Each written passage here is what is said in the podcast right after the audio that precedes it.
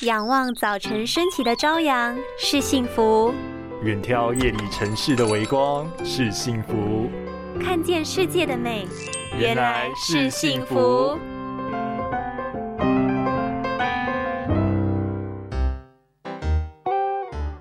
哎，很亮哎！你干嘛突然把灯打开呀？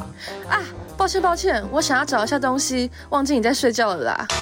突然开灯，导致眼睛一下看不到，真的很吓人呢。我们看完电影，从电影院走出来，在明媚的阳光之下，你是不是会觉得阳光炫目，睁不开眼，要过一下子才能看清楚周围的景象呢？一般来说，在暗处，眼睛的瞳孔会比较大；到明亮处之后，眼睛的瞳孔则会缩小。人类眼睛从暗处到明处的时候，会有瞬间的眩光感受，通常会需要千分之一秒到两分钟才能完全适应，这就是所谓的明适应。